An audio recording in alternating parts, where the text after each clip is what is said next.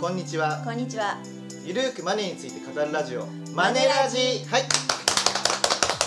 第80回ということで、はい。はい。で、はい今日はですね、ええ実は特別ゲストをお呼びしてのスペシャルバージョンということでございまますした。ではですね早速、まあ、ご紹介しますが、はい。本日のゲストはですねキリオフィス代表の藤川理恵さんで、うん。ファイナンシャル教育機関、えーファイナンシャルアカデミーにて株式投資スクールの大人気の講師はい。でですねご著書、えー月収15万円からの株入門数字音痴の私が5年で資産を10倍にした方法を、えー発売して たくさん増刷しているということなので、はい、早速ですが藤川理恵さんどうぞよろしくお願いします。よろしくお願いします。もうね大活躍。ねえ もう引っ張りだこメディア引っ張りだねとんでもございません。素晴らしい。はい今ご活躍ぶりですが。はいありがとうございます。はい、じゃあ藤川さん、はい。早速ですけど、はい。自己紹介を、えー、今ので。はい。はい。はい。そうですね。自己紹介か。はい。まああの今言言っていただいたように、はい。普段株式投資スクールっていうところで、うんうん主に本当にね何にも株をやったことない、まだ証券会社もあの口座開いてないっていう、うんそういう人に向けて、うん。株はどうやってやったらいいのっていうお話をするのがメインの仕事ですね。うんそれ以外にもそのキリオフィスっていうのは何ってよく聞かれるんですけど、それはあのカメラマンさんとかあスタイリストさんとかそういうフリーで仕事をしてる人のマネージメントギャラの交渉したりとか請求書出したりとかまあ地味な事務仕事をやっております。いやーでも藤川さん氏もねあの見えないかもしれないですけどすごいおしゃれ。ねファッいつもいやいやいやいつもねあの最後アイキャッチ画像の写真そうそうそうそう。ね。そう。それめちゃくちゃおしゃれです。はい。で藤川さんは2010年より株式投資を始めて、はいはい。で5年で自己資金を10倍に増やしたと、はいはい。本当すごい。で、うん。えっと7年間ってここに書いてるんですけど8年間ですか？そうですね。去うん。年ギリギリセーフです。おおお8年間。去年だから結構厳しかったじゃないですか、はいだからはい。去年はもう負けちゃうかもマイナスになっちゃうかも、はい。だからこの看板を下ろさなきゃ書き直す洞察する時書き直さなきゃと思ったんですけど、はい。なんとかプラスで終えましおおへー。8年間、はい。年間損益負けなしと。た、はい。素晴らしい。うん。すごい負けてないってことでしょ。だから負けなし、あのすごい勝ってるかっていうんじゃなくて負けてないっていう。大事ですよね。エッチしますね。大事大事。そこねあんまり大げさに言うとほら、うん。あまあまあ確かにね。うんいろんなね、えーそこいいですか、はいって感じでね。やんわりうんやんわりはい。ね。うんうん。ねこのご著書は何釣りしてるんですか、えっ、とねなんだろう、9か10いったんですよ、えー、すごいですね。あここ9で10までいったのかな？すごいじゃないですか。めちゃくちゃ売れてるじゃないですか。これね多分ねこのはい。版元さん、出版社さんが一番びっくりしたと思うえー、すごい。そんな期待されてなかったかいやありがすごいですね。とうございますだって今もうさ女性のさ株式投資で有名な人って言ったらもう藤川さん。藤川さん。いやいやいや。じゃない。うんあのまあ女性が少ないっていうのはあるかもしれない。だからブルーオーシャン。ブルーオーシャン。大事大事戦略ね。そうそうそう。大事大事。うんあとこんな前に出て喋る人がもしかしてそんないないのかも。あだからブルーオーシャン。ー ね藤川さんツイッターもねやられてて、本当すごついいですよね。最近なんかバズったツイートがありましあなんかね娘がもらったチョコレート 心臓型の見た見た見た見たあれすごくない。今朝見たら4た4.5万。4.5万い。いはい、ね、すごくすごいっすよね。すごい。ちょっと見た目見た目海外の人からもなんかコメント。すごいっすね。本当に心臓みたいですもんね。ね。気持ち悪かった。あちょっと。あれね中開けるとオレオクッキーが入ってて意外と手が込んでる。あすごい。あれ友チョコ？友チョコ。えー、すごい。そんなことがありました、はい。ごいすごい。ツイッターもすごいね。ねすごい。たくさんやられてまして、うんうん。はい、もうあれ素晴らしい。10年やってますから。あいやもうすごいと思います、フォの方もねすごい多いしね。うん。もうインフルエンサーですよ。インフルエンサーでプロ講師でええ。プロ投資家ということなんで。他にもいっぱい。そう。いやいやいや生きるのに精一杯でいやいやいやいやいや。はい。はいで藤川さんにはうんうん。今回と次回の両方に出演いただきまして、はいはい。で今回はですね、うん。えーとまあ、初心者の方向けにですね、まあ、あの初心者が始めるにあたっての銘柄選びのポイント、はい。っていうのを教えていただこうと思います、はい。で次回は、まあ、見ておくべき数値とか、まあ、どこで情報を取るのかとか、うんじゃあ藤川さん実際に何を買っているの？というところも聞いていきたいと思いますので、まあ、聞いていただければと思います、はい。というわけで早速ですけれども、はい。藤川さんはい。初心者が始めるにあたって、はい。どういうふうにして始めればいいですかね？まずうん。最初、はいなんかイメージが多分株って難しそうってあると思うんですよ。でなんかやってる人が頭良さそうな人うん。が多いから、はい。それでこう自分にはできないと思っている人が多いと思うんだけど、まあ、そんなことなくって、はい。なんかこう株式投資って一番投資の中ではい。生活に密着してる、はい。物が売れればその会社は儲かるわけだから、うん簡単に単純に考えると株価って上がるじゃないですか、はい。もうそれぐらいでいいんですよ。だから自分が普段生活してる中で、ん。ああれ流行ってるなとか、うん。最近すごい売れてる持ってる人多いなと思ったら、うんうん。その会社を調べて、はい。まあ良ければ株を買うっていうような、うん。そういう感じでいいんじゃないですかね。あうん。身近なところから。身近なところ、うん。例えばじゃあ電車の中のツイッター電車の中のそう何年か前に電車の中の広告ってあるじゃないですか、はいはい。あれで、うん。ライザップすごい広告やってたからあれで私ライザップって初めて知って、はい。で株価めちゃくちゃ上がったじゃないですか、はいだから結構ああいうことってあるんですよ、うん、だから電車のああいう広告とか中吊りとか、はいあと隣に座ってる人ゲームやってたりす。るあ何やゲーム関連も結構上がるから、はいなるほどね。うん、なんかヒントはねどこにでもある、うん。うんと思います。あの最近 YouTube 見てる人多いじゃないですか、うんうんうん。で YouTube の広告よりもやっぱ中吊り広告あ中吊りが若干高いんですよ そうその内部事情はよくわかんないけど、またまあ、たまたま23年前はね、はい。あの電車の中でいましたよでも YouTube でも別にいいんじゃないですか。なんか最近やたら目にするものはい。っていうのにちょっとアンテナを張ってると、はい。結構そこにヒントがある、うんうんうん。ね藤川さんツイッターでしたっけ？あのいきなりステーキにそういきなりりステーキってあれね でも何年前23はい年前に行って、お昼食べて、うん。結構そんな安くはないですよねあれ。そうそうそんな安くはない。2000円弱ぐらいしますよね。で立ち食いじゃないですか。そうそう。そういやちょっと待って座って食べさせてよ それはね超わかるよ。そうって思って、そんなみんなが言うほどいいかなと思って株は買わなかったんですよ、だから、そしたらその後で本当10倍ぐらい上がって。え？10倍？そう10倍だけど後悔はしてません。自分でいいと思ってないから、ね。多分ね。上がったとしても、うん。10倍上がったけど途中で絶対売ってた。なぜかっていうと自信がないから。うん。うんそんな自分ではいいと思ってないから、うん。ねだから買ってもそんなには利益取れなかったと思うんですよ、うん。そんな自分がうんいいと思ったものを買うのがいい、うん、と思います。身近なものでうん。みんなが人気あって、で自分もそれを使ってみたり、うん。まあ、そこのお店に行ってみたりして、はいはいなと思ったら、それがいいと思います。なるほど。そうそれを選ぶと自信を持って買えるっていうね、はい。なるほど。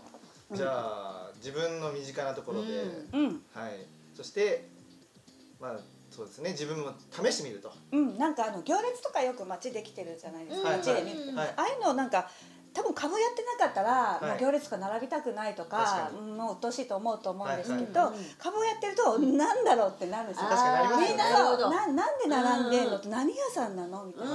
でそれがきっかけでそのお店のことを調べたり、はい。ね株を買うヒントになったりするから、はそういう意味で何でも楽しくなりますよね、うん。その人が集まってるところはいに積極的に行くようになる、なるほどね。なんか人気店とかそういうの見るのって、男性よりも女性の方が向いてそうですよね、うん、女性ってそんなの株関係なくても並ぶ人がたくさんいる、だったらそれも並んでる間にその会社の業績とかあーさすが。待ってる間も無駄にしないみたいな、なるほどね。うん。なるほどね。はいそうですよね。とかやれるから一石二鳥だしね、なるほど。そう構えなくていいと思うんですよ、はい。なるほどね。あれどうなんですか？インスタ映えみたいな。それに大事。大事です去か年一昨年は、あの会社指揮法ってね、はい。その会社の情報が載ってる本があるんですけど、はいはい。それにもインスタ映えって言葉がすごい出てきたんですよ。おー。うん。指揮本の中に。やっぱり指揮本の中に。やっぱりそのインスタ映えを意識してはいものをあの提供してる会社ってはい。いうのの売り上げがやっぱ伸びてるんですよね。うん。うん、写真映えするお店飲食店とか。なるほど。やっぱりそうなんだ、うん、だからすごい意識あとそういうイン,、うん。インスタの、い。えー、とインスタグラマーインフルエンサーになるような、はいそういう人のプロなんだろう、えー、とアシストしてるというか、はい。そういう人をはなんて言うんだろう。なんて言うんですかね そういう人と会社をマッチングさせる、はい。うん。えそんなのもあるんですかあるんですよ、そういう会社が結構、へー。あうんなんか普通に広告を打つよりも、うんインフルエンサーの人にいいよって言ってもらった方があなるほどできるあからーインフルエンサーマーケティングですね。そうそうそう、そうマッチングさせるとか、うんうんそういう会社が結構出てきたりして、そういうのもね面白いですよね。なるほどね、うん。ウームとかそうそうそうそうそううん。YouTuber とかね、はいはいはいとかも株価なん。かめっちゃ今日もねすごい上がってあー確かに運が上がってますよねねねそうでもあん。なの YouTube 確かに私最近ゴルフの動画 一日何時間も見てるわけ。最近ゴルフね。そうそれでその YouTube はい。でゴルフのやってる人も、はい。そのウームに入ってたりするんですよ。ウーム所属？えはいはい。だから、はい。あそりゃあ儲かってんな。仕入れはだって YouTube YouTube だけですもんね。そうそうそうそううん。なるほどね。気づくことたくさんありますよねだからうんねうんうん。そっか。じゃあまあまずは身近なところでうん。人気があるかどうか見て、うん。で試してみて、うん。で、まあ、見るところは、まあ、中吊りとか YouTube の広告とか、うん。街中の行列店とか行列流行ってるそういったところで、まずはちょっと絞ってみるその企業。を。うん、うんそうそうそう、まあはい。なんか本当に初心者の人だと、はい。じゃあ行列できてたら何調べるのってなるとはい思うんですよ、確かに。だからまあ例えばそれがお店だったらそのはいお店の名前を検索してみると、はい。営業あの運営してる会社経営してる会社が大体わかるから、はい。じゃあその会社がそもそも上場してないと。うん買えないから上場してるかどうか、そういうのはねもうでも検索すれば今はもうググってもうんらえればすぐわかるから、上場してたら、はい。じゃあ買うか買わないかという選択選択だけど、はい。その具体的などこを見るかっていうのは次回ですよね。あでも今回ちょっと教えてもらっていいですか初初初あもうはい 出しちゃう。でもそのねまずそこでいいなと思った企業を絞って、うんじゃあ本当に買っていいのかっていうところの根拠じゃないですか、そうえっと、い、くらやっぱりはい良くてはい。売れてても、じゃあもうそれが株価がすっごい上がっちゃってたら、はい。そこで買ってた買っちゃったら天井のこともありますよね。だからそう、はい。やっぱりタイミングが大事なんですよ。なるほど。うん。そのいい株でもタイミングが大事だから、なるほど。それはじゃあ何を見るかっていうと、うん。チャートなんですよ。まあちょっとチャートっていうとね、待ってくださいやめてうん。ってなる人いるでしょ？うん。でもあのグラフだから。はいはい、うん。小学校で習う,、うん習ううん。このグラフと思ってもらえれば、はい。そんな難しくなくて、うんうん。その形がどうだったらいい。でもこうだったらやめた方がいいっていうのはあります。あうん。あそっか、ん。あの初心者の方ちょっとハードル高そうですね。あのねそうやって思われると嫌だからチャートって言いたくないんだけど、単純にね、はい。単純に分かりやすくラジオでもイメージできる言い方をすると、うん。そのグラフが右肩上がりに上がってればいい。印象として、うん。なるほどね。つまりそれって伸びてるってことだから、うんうんそういうものがいいんですよ、うん。逆に下がってるものって、うん。なんか下がってるからいいやって思いやすいかもしれないけど、はい。下がるものってこう滑り台降りていくみたいにどこまでいくかわあー。かんない。だからそれよりは上がってるもの、でうん。上がっててじゃあこっからまだ上がれるかっていうのがポイント。ね。そうそうそう、んんん。そこの判断はちょっと計算あの、まあね。うんちょっと計算してもらっていいですか、なるほどね割り算してもらっていいですか、はいはいなるほどね。うん。一応あれですよね。僕たち言ってるのは売上高が上がってて、まあ、営業利益っていう、あの本業の収益が上がってる方がいいっていう、うん、まあそれは基本、そううそですよね。それは基本右肩上がりっていうのは数字、それもありますよね、はい。売上と利益がちゃんと伸びている、はい。まあ、会社自体が成長しているっていう。それは抑えてください。抑えてそうですよね、それがまあ人気なのが本当数字に表れてるかっていうとはそうそこですそうです。に出てきます、うん、人気でもね、はい。実はあの利益出てない会社も結構ある。あそうですよね。そこは確認してもらった方がいいと思います、そうですうんね、まあ、それで買ってみてみると、買ってみてみる。うん。はい、それが大事と、買ってみてみて下がっちゃうとね。でそこで大事なのはだから、はい自分で買う時に、はい。まあみんな買う時って上がる時しか思ってないんですよ、はい。はいどれぐらい儲けんのと。だけど、はい。大事なのは、うん。じゃあどこまで最悪下がったら売るかっていうのは最初に決めておいて、うんね、1,000円で買って、はい。じゃあもう900円までになったら売るってはい。決めたら、もうそれでうん。900円で下がっちゃったら、うん。はい。辛くても一回やっぱり売った方がいいんですよ。そこねうん、うん。後回しにすると、うん。それが800円700円600円ってなっちゃう、ううん。んかもしれないから、うん。とりあえず一回900円で売って、うん。でちょっと距離を置いてそうんの、うん株と、うんうん。冷静に落ち着いて客観的にもう一回見ると。なるほど。彼氏と同じだね。そうなんですよ。ちょっとね ね近づきすぎるとね、うん。このラブフィルターがかかっちゃうとよくわかんない確かに確かに。あー。一回冷静に。本当にあるんですよ。株も株に惚れるなっていう言葉が。泥沼になっちゃううん、だからこう感情移入しすぎちゃって、うん。はいはい。すべてをよく捉えちゃなるほどなるほど。うんなるほど。う。うん、だからちょっとい一回売るとちょっと距離が空くから、うん。そうすると、あいそんな良くもなかったかなみたいな。あー。そんないいとむしろもっと下がれ下がれって。あーなるほどなるほどね。なるほどなるほど。やっぱそこはもう完全に関係を断ち切った方がいいんですか一回え遠距離にしなくてただ、あのみと遠くから見てほしい。あだってもう一回また再浮上してくるそう関係は持ったまま。関係は薄く、うん。あのつ遠くから見見ウォあッチはしてウォッチウォッチ。あ友達の関係みたいな感じにしとくんですねたまにご飯行こうみたいなだから様子はあわかりやすいですね。リスナーの方も多分はい。様子はあのかるようにしとかないといけない。なるほどねうん。なるほどね。うんそういう感じです、じゃあイメージはまあその100円下がるってことは大体1万円ぐらいの損のイメージですか、うんうんまあうん。あのそのリスク許容度っていうんですけどあ人によって、ね例えば10万円株買って、はい。1万損するのはもう嫌な人もいれば、はい。まあ、3万ぐらいまで平気な人。もいる、はい。はいそうだからそれはその自分で決めていいと思うんですよ。で何パーセントっていうよりは多分そう初心者の人はいくら、いくらお金が減ったらっていうふうに決めた方が売りやすいかも。だって株の値段によってね、はい。同じ10%でも金額変わっちゃうから、もう1万なら1万、うん。3万なら3万、5000なら5000円、いくらお金が元のお金で減っちゃったら売るっていうふうに決めて、スパッとなるほど、でもでもやっぱりそので最初に負けちゃうと、うん。勝てるイメージがないじゃないですかまだ、そう。そこは難しいですよね。ちっちゃい成功体験が最初にできると楽しくなるんですよね。そうですよね、そうそれはね相場次第みたいな。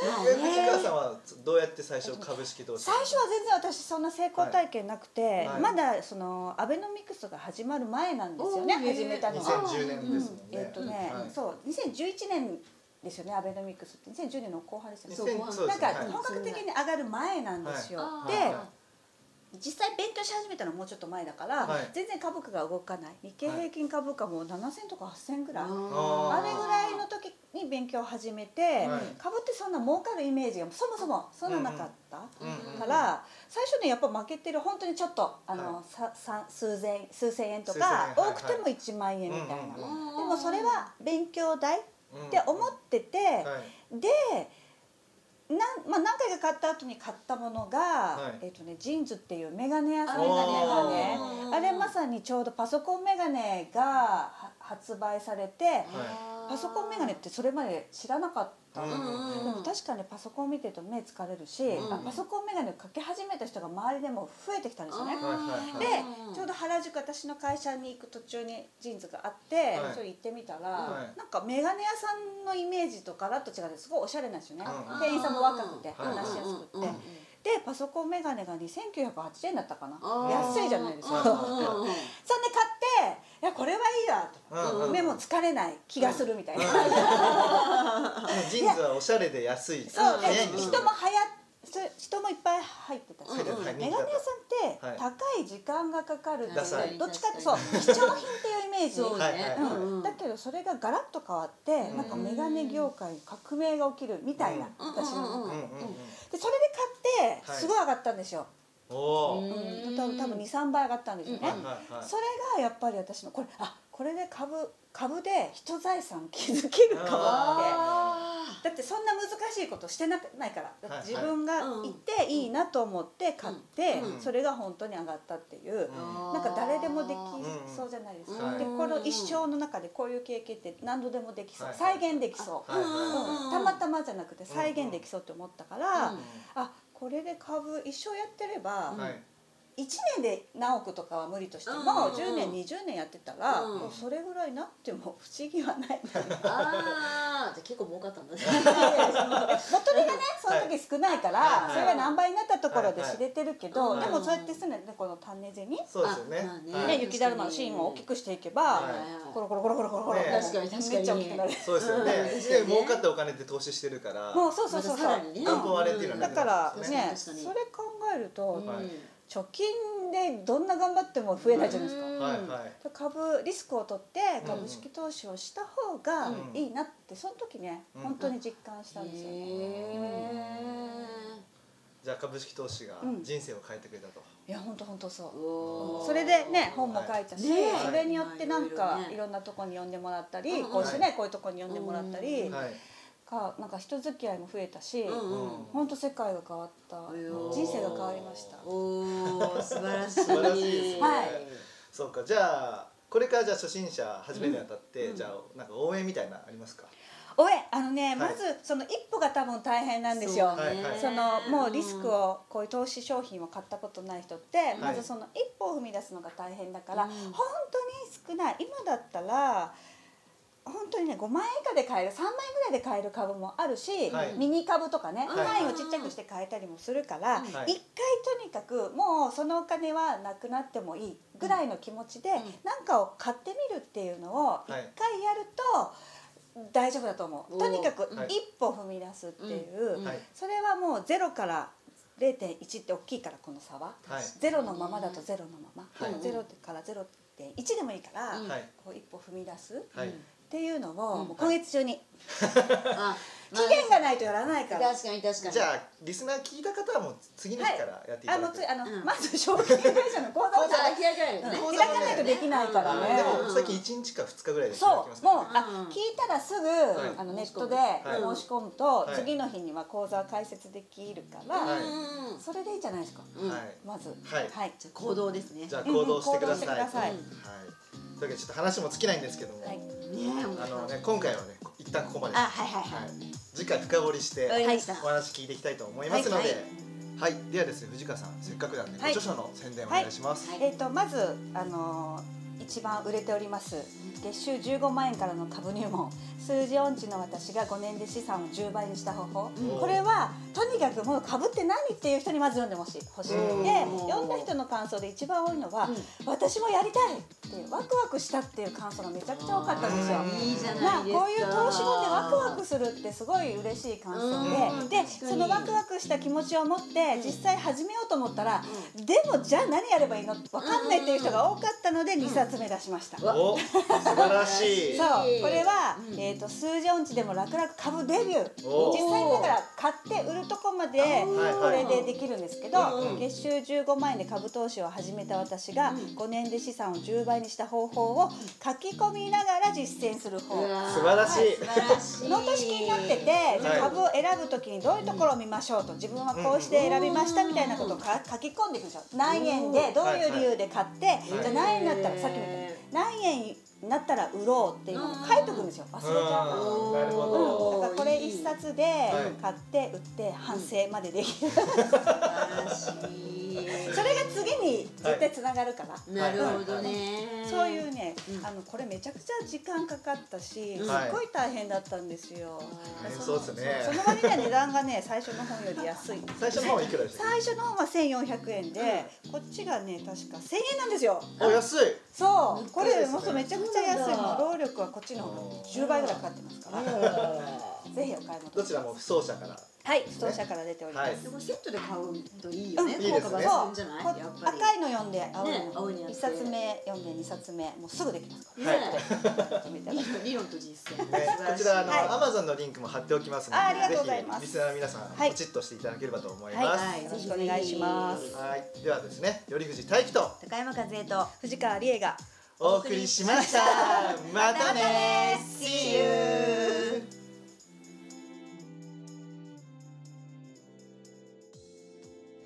この番組では皆様からのご意見ご感想をお待ちしております。